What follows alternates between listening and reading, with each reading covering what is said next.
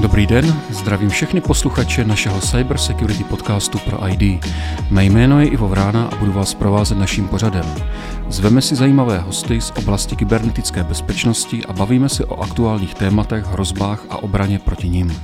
V dnešním dílu přivítáme dalšího výjimečného hosta. Bude jim etický hacker Daniel Hejda ze Cyber Rangers. A tématem budou hackři, jejich praktiky a boj proti ním. Dobrý den, Dane. Dobrý den. Eh, Dané, začněme úplně od začátku. Co si vlastně mám představit pod pojmem etický hacker? Co vlastně dělá? A, tak etický hacker v zásadě se chová velmi podobně jako jakýkoliv jiný cracker, to znamená jakýkoliv jiný aktér hrozby, s tím rozdílem, že většinu těch, nebo všechny ty věci, které provádí, tak provádí s nějakým smluvním závazkem, to znamená ta společnost, která chce být vlastně hacknuta nebo ověřit svoji bezpečnost, tak si zakontrahuje vlastně etického hackera k tomu, aby prováděl vlastně tak techniky nebo způsoby vlastně velmi podobným způsobem jako, jako reální hackři, s tím rozdílem ještě, že bychom měli jakoby koukat na to tak, že mm, ten etický hacker může postupovat jakoby technikama a způsobama jako takzvaný red teamer, což je asi ten správnější výraz, který se obecně používá, ne jako pentester. Pentester se zabývá celou šíří testování, kdežto, kdežto Red Teamer eh, zneužívá nějakou konkrétní hrozbu a snaží se proniknout vlastně dovnitř. Takže ten etický hacker může být pojat jako pentester, ale zároveň i jako Red Teamer, řekněme. Uh-huh. A jakou činností se vlastně zabýváte přímo vy? Myslím tím vás jako osobu i mhm. firmu uh-huh. Cyber Rangers. tak eh, ten hlavní topik, kterým se zabývá Cyber Rangers, tak je, jsou ofenzivní aktivity, to znamená právě eh, aktivity, které se pojí s tím etickým hackingem, a s tím eh, obecně testováním bezpečnosti ve společnostech, ale i s awareness, trénováním vlastně lidí, trénování IT správců, trénování do jisté míry i uživatelů, demonstrací vlastně těch aktivit, které můžou můžou samozřejmě způsobovat i dopady, tak aby si v té společnosti ty lidi nějakým demonstrativním způsobem uvědomili, jak ta hrozba je vlastně závažná a jak eh, může být třeba jejich společnost eh, kompromitovaná. Ta moje primární doména, nebo já se zabývám jako reteamer primárně sociálním inženýrstvím a sběrem zpravodajských informací. To znamená, já jsem v té iniciační fázi vlastně toho průniku do té společnosti a potom to přebírají víceméně vlastně kluci a, a nebo se dělíme nějakým způsobem v rámci vlastně těch operací, které provádíme uvnitř vlastně společnosti. Mm-hmm. Sociální inženýrství, sběr informací, můžete to trošku víc rozvést? Co si pod tím představit? tak, eh, tak dneska mezi sociální inženýrství, když se podíváme, tak to může být, eh, můžou to být aktivity, které jsou spojené s podvodnýma telefonátama, s podvodnýma e-mailama a tak dále. A v zásadě jde o to, aby se vytvořil nějaký iniciační vektor, aby se vytvořila nějaká cesta do té společnosti, ať už je to tedy identifikací nějaké slabiny té společnosti na tom perimetru, na tom rozhraní mezi internetem a tou vnitřní vnitřní sítí, tak zároveň jsou to i věci, které se týkají třeba získání informací od uživatelů, protože ty kluci ve chvíli, kdy proniknou dovnitř, tak budou pravděpodobně potřebovat nějaký uživatelský jména, nějaký hesla a tak dále, spoustu informací a řekněme, můžeme si to představit jako takový šachový duet, kdy na jedné straně mezi těmi bílými sedí, sedí ten objednatel té služby a na druhé straně mezi těmi černými hráči sedí ty retýmeři a ty nějakým způsobem musí přemýšlet těch pět tahů dopředu, aby věděli, co budou dělat ve chvíli, kdy tam budou. Jo, takže proto ten iniciační vektor, proto ten sběr těch spravodajských informací. A to spravodajství má samozřejmě spoustu aspektů. Jedna věc je připravit to pro ten red team, druhá věc je uvědomit si tu svoji slabinu, tak, takzvaný threat landscape, to znamená něco, kde může docházet vlastně obecně k narušení bezpečnosti. A tak jak třeba, a předpokládám, že se o tom budeme bavit i v průběhu v rámci těch hackerských skupin, tak existují dneska takzvané intelligence týmy, to znamená týmy, které sbírají ty spravodajské informace a rozpoznávají ten svůj cíl, jestli má smysl na něj zautočit. V samotném důsledku jde vlastně o peníze a oni musí vědět, jestli ta firma má dostatek peněz, v jakém oboru podniká, jestli je to pro ně zajímavý cíl, na který by měli zautočit a tak dále a tak dále. Jestli existuje vůbec ta motivace té firmy zaplatit ty peníze, protože oni tomu musí dát nějaký effort k tomu, aby vlastně dovnitř pronikli a vystavují se trvale vlastně nějakému chycení, řekněme, ze strany orgánů činných v trestním řízení.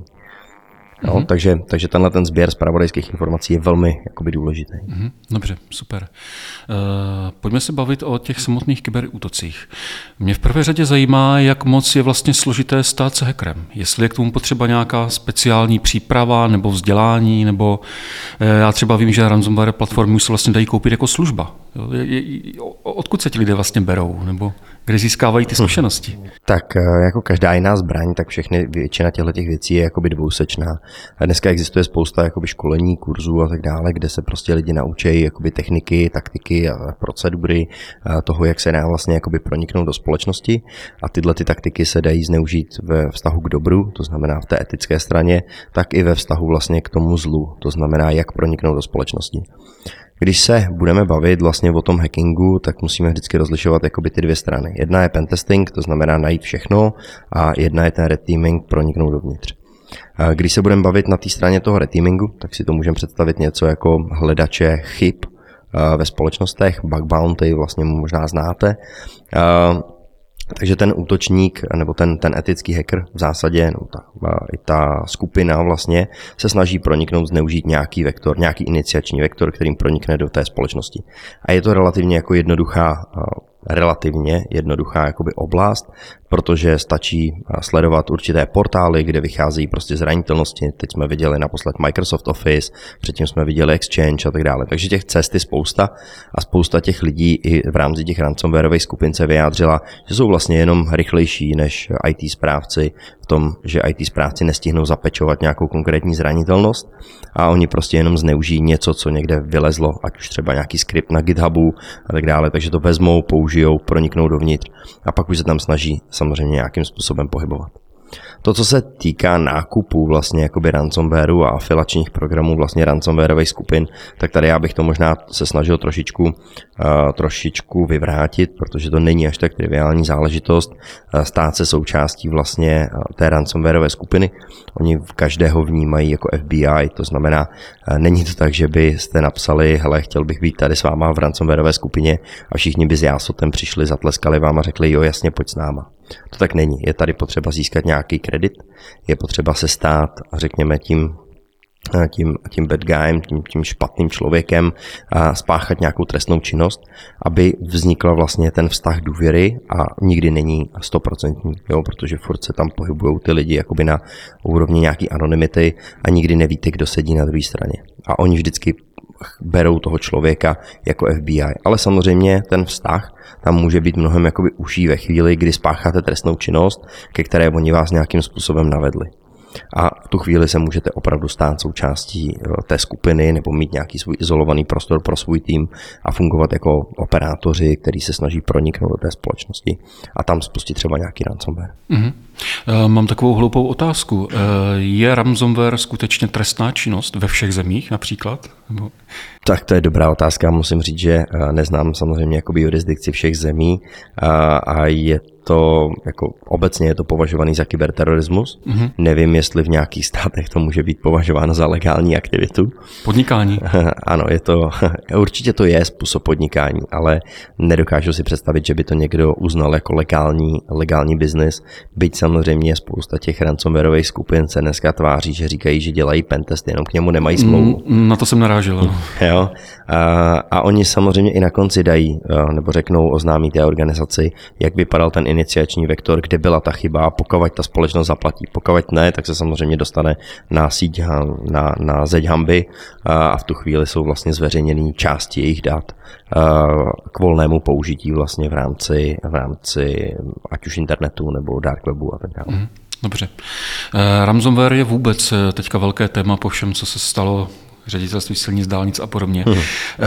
Určitě by spoustu posluchačů zajímalo, jak vlastně vypadá jako typický průběh takového útoku. Z mého pohledu především, jestli se bavíme o něčem, co se stane během jednoho večera, nebo jestli tam nějaká dlouhodobá infiltrace, nějaké měsíce příprav a podobně, je, hmm. co se tam vlastně odehrává? Jo, tak uh, musím říct, že aspoň z toho, co vidíme třeba při forenzních vyšetřováních, tak uh, tak eh, většina těch útoků vlastně probíhala tím způsobem, že tam byl nějaký iniciační vektor o testování přístupu, to bylo třeba v jeden den, v druhý den prostě začala data exfiltrace, odnesení dat, aby mi mohli vytvářet nějaký dvojitý vydírání a potom tam vlastně došlo ke spuštění toho ransomwareu, protože ten ransomware nejenom, že eh, vystavuje vlastně tu společnost pod ten tlak, aby zaplatila, ale zároveň je to velmi dobrý prostředek pro smazání jakýchkoliv důkazů pro forenzní vyšetřovatele a pro orgány činný v trestním řízení.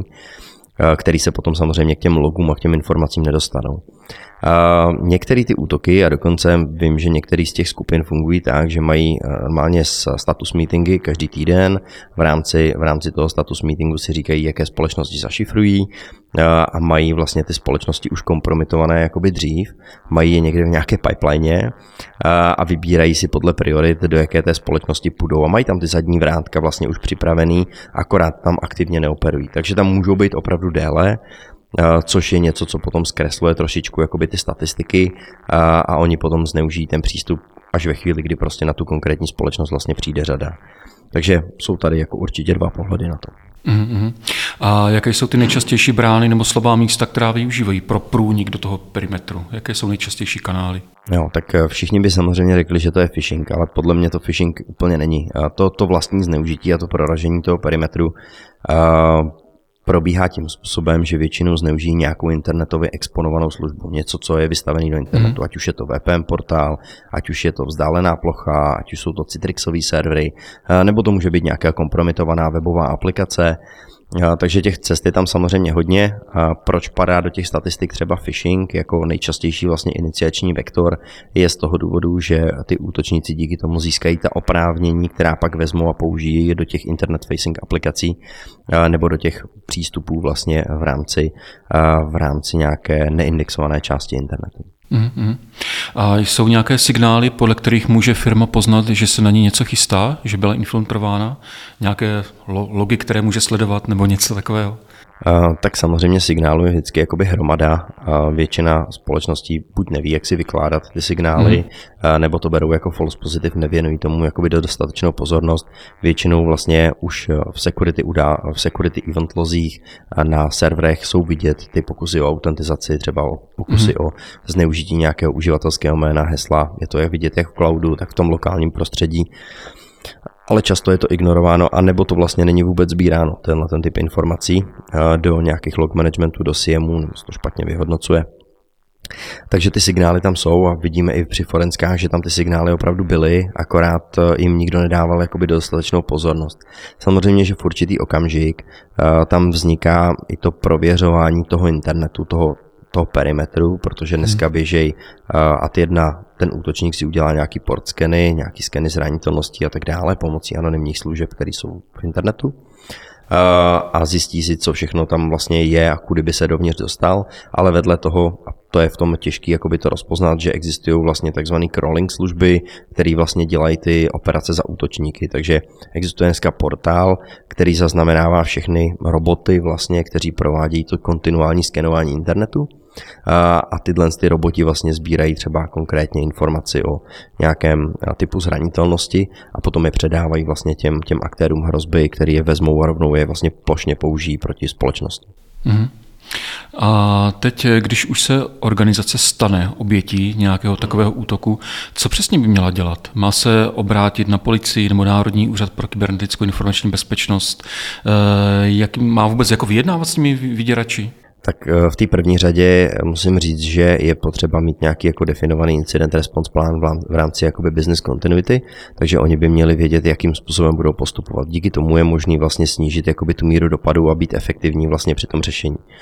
V rámci toho incident response plánu si by si měli jako uvědomit, jak budou postupovat a co budou dělat, jaký jsou na ně třeba kladený závazky, ať už je to Úřad pro ochranu osobních údajů, ať už je to NUKIP a tak dále, komu všemu mají oznamovat, včetně vlastně jakoby lidí nebo třeba partnerů, protože vezměme si, že dneska v NDAčkách, zejména třeba u dodavatelů, máte spoustu požadavků přímo ve smlouvě, který vám říkají, ano, do 24 hodin nás musíte informovat o tom, že jste prošli kybernetickým útokem například. A když k tomu incidentu potom jakoby dojde, tak eh, důležitý je, aspoň z mýho nebo z našeho úhlu pohledu, je vyloučit hrozbu eh, takzvaný insider threat, protože dneska motivace zaměstnance eh, je obrovitánská. Viděli jsme to v souvislosti se skupinou ransomwareovou skupinou Lapsus, což byli nějaký mladí kluci prostě z Anglie, kteří vlastně zavolali do Microsoftu, do T-Mobileu, do Octy a řekli prostě zaměstnanci, hele, dám ti tolik a tolik peněz, prostě půjč mi svoji VPNku a pak začali operovat. Takže ta motivace toho interního zaměstnance je poměrně velká a ve chvíli, kdy se rozhodne na ten člověk, že prostě by se chtěl stát součástí a má tu příležitost, tak bychom se proti ní měli chránit. A z toho důvodu hmm. je potřeba podle mě zavolat jakoby nejdřív externí vyšetřovatele, kteří nějakým způsobem ověří, že k té insider hrozbě jakoby nedošlo a ve chvíli, kdy tohle to ověří, tak pak může začít pomáhat ten IT tým prostě v tom dalším, jako v těch dalších operacích. Důležitý je nepoškodit jakoby důkazy, protože kdyby hmm. někdo chtěl eh, to hnát až před soud, eh, tak musíme mít jako 100% jistotu, že ty důkazy byly prostě zajištěny správně, správnou cestou a tedy. A měli bychom si uvědomit, že není úplně v kompetenci jakoby interního IT tohle všechno zajistit. Tam je důležité zajistit to recovery, hmm. ale ne to forenzní vyšetřování a tu identifikaci toho vektoru. A tady já bych zmínil jednu věc a využil toho, že máme posluchače tady tak je potřeba si uvědomit, že dochází k recidivě. Dochází k tomu, že ty útočníci se vrací zpátky, pokud ta společnost ne, neidentifikuje ten iniciační vektor. A když ho identifikuje, tak má aspoň částečně vyhráno, řekněme, v tom, že tak k té recidivě nedojde ale není nic horšího, než obnovit celý prostředí a potom znova být prostě setnutý, protože jsem někde něco špatně zabezpečil. Mm-hmm. A má vůbec smysl vyjednávat s hackery nebo platit výkupné? Tady potřeba teda říct, že Národní úřad pro kybernetickou informační bezpečnost rozhodně nedoporučuje placení jakékoliv výkupného těchto věcí. Hmm, on jako nikdo nedoporučuje a prostě hmm. já to říkám jako taky, že prostě jako nevyjednává se s teroristy, jo, ale uh, podívejme se na to jakoby z úhlu pohledu majitele společnosti. Vezměte si, že budujete prostě 10-20 let jakoby společnost a najednou přijdete úplně o všechno. Tak ehm, prostě budete vyjednávat, protože nemáte žádnou jinou jakoby možnost a buď to zabalíte, budete prodávat rohlíky, anebo prostě budete vyjednávat o tom, kolik to vlastně ve výsledku bude stát. Mm. A to, touhle optikou se člověk vlastně na to jakoby musí dívat bez ohledu na to, eh, jestli se vyjednává nebo nevyjednává. Stejně tak, jako když budete doma, přijdete o externí disk, na kterém jste měli fotky svých dětí, jak vyrůstali, tak taky půjdete a necháte si ten disk obnovit. Mm-hmm. A, a je to vlastně úplně stejný. Prostě nechcete přijít o to svoje dítě, který jste si vychovali, a, o, o tu historii, o ty informace a tak dále a, a prostě nezabalíte ten biznis, když vám prostě přinášel x milionů prostě, mm-hmm. nebo mm-hmm. desítek milionů a, ročně. Jo. A je tam nějaká záruka, pokud teda firma se rozhodne skutečně vyjednávat a zaplatit, že ta data budou obnovena? Hmm, že není, není. A je to stejný jako třeba s obnovením disku prostě po, hmm. po uh, tom, že se rozbil. A taky vám nikdo nezaručí 100%, že to půjde. Řekne vám ano s takovouhle pravděpodobností.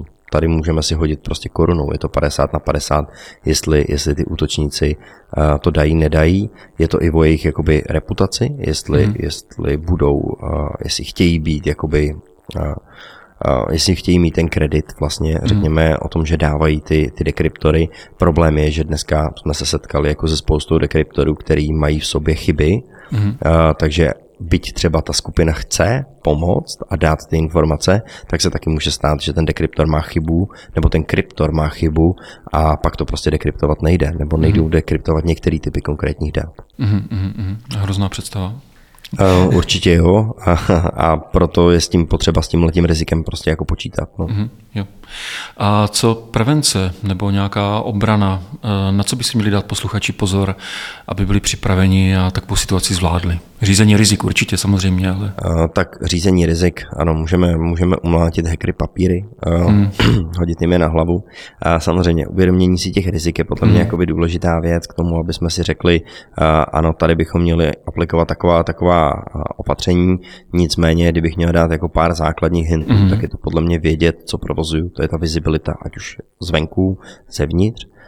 My třeba na to používáme nějaký digitální profil, který vytváříme pro ty společnosti.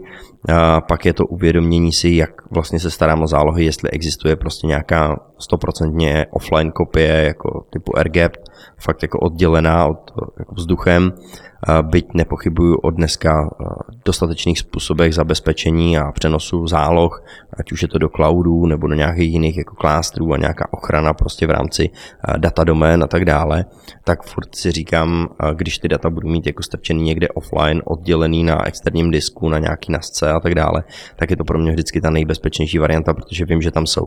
Ale taky musím vědět, že ty data jsou obnovitelné.